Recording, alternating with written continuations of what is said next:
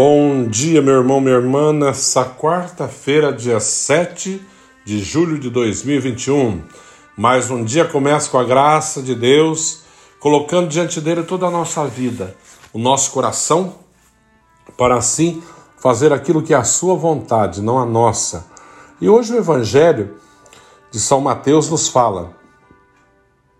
Naquele tempo, Jesus chamou os doze discípulos e deu-lhes poder de expulsar os espíritos maus e de curar todos tipos de doença e enfermidade. Esses são os nomes dos doze apóstolos. Primeiro Simão, chamado Pedro, e André, seu irmão. Tiago, filho de Zebedeu, e seu irmão João.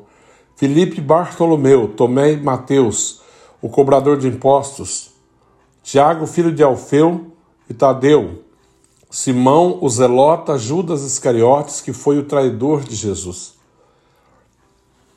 Jesus enviou esses doze com as seguintes recomendações: Não deveis ir aonde moram os pagãos, nem entrar na cidade dos samaritanos.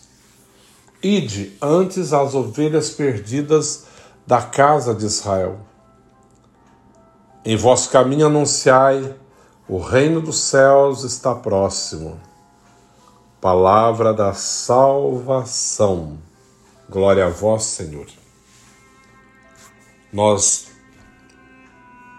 percebemos nesse evangelho o chamado primeiro que Jesus faz aos doze e depois os envia e dá a eles algumas recomendações quando somos chamados e o Senhor nos envia, é importante estarmos atentos às recomendações do Senhor. Qual é o projeto dele para a minha vida, para a tua vida? O que é que o Senhor quer que eu faça? Devemos perguntar isso todos os dias. E aqui o Evangelho nos mostra que o Senhor escolhe e os envia Dessa maneira, para expulsar os espíritos maus, curar todo tipo de doença e enfermidade. Lembrando que quando Deus dá, a capacidade é dar completa. É Ele que dá, é Ele que faz. E aí relata o nome dos discípulos, né? Claro, os doze. E no final, Jesus envia eles com as seguintes recomendações: Não deveis ir aonde moram os pagãos, nem entrar na cidade dos samaritanos. E diante as ovelhas perdidas da casa de Israel. E em vosso caminho anunciai: o reino dos céus está próximo. Parece um pouco estranho, né, quando Jesus fala: olha, não vai onde vivem os samaritanos, né? não vai. Onde moram os pagãos, não vai lá. E diante as ovelhas perdidas da casa de Israel. Isso nos mostra, nos faz entender que ele veio para aqueles que são doentes, aqueles que são enfermos, aqueles que estão longe, distante de Deus.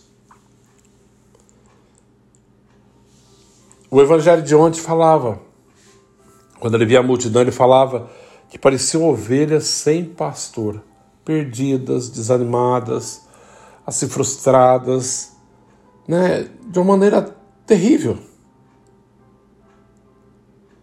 Tudo isso porque falta alguém para conduzir. Quando Jesus fala, e diante as ovelhas perdidas da casa de Israel, ele está referindo a isso. Ide em busca daqueles que realmente se abrem à graça, aqueles que querem. Porque muitos não queriam, como hoje muitos não querem, muitos não acolhem a boa nova, nessa época também muitos não queriam, muitos não davam nem atenção. Então a salvação veio para todos, mas nem todos acolheram. Em vosso caminho anunciai: o reino dos céus está próximo. Devemos anunciar todo momento e mostrar para o mundo, para as pessoas às quais vivemos juntos, o reino dos céus está próximo. Busquemos uma conversão verdadeira. Busquemos a verdade que é Cristo que cura, que liberta, que salva. Mas é preciso buscar, é preciso querer. Cada dia querer mais e mais fazer aquilo que é a vontade do Senhor, aquilo que lhe agrada, aquilo que realmente é para a edificação da nossa alma, para a nossa salvação. Que o Senhor nos conceda uma graça muito especial nesse dia, de ouvir o teu chamado, de fazer aquilo que é a sua vontade e de ir em busca realmente daqueles que estão perdendo-se, estão perdidos distante de Deus. Que sejamos sinais de Deus sinal de cura, de libertação, de transformação na vida das pessoas. Que o Senhor nos dê essa graça especial nesse dia. O Senhor esteja convosco, Ele está no meio de nós. Abençoe-vos, Deus Todo-Poderoso, Pai, Filho e Espírito Santo. Amém. Um bom dia a todos. Que Deus abençoe.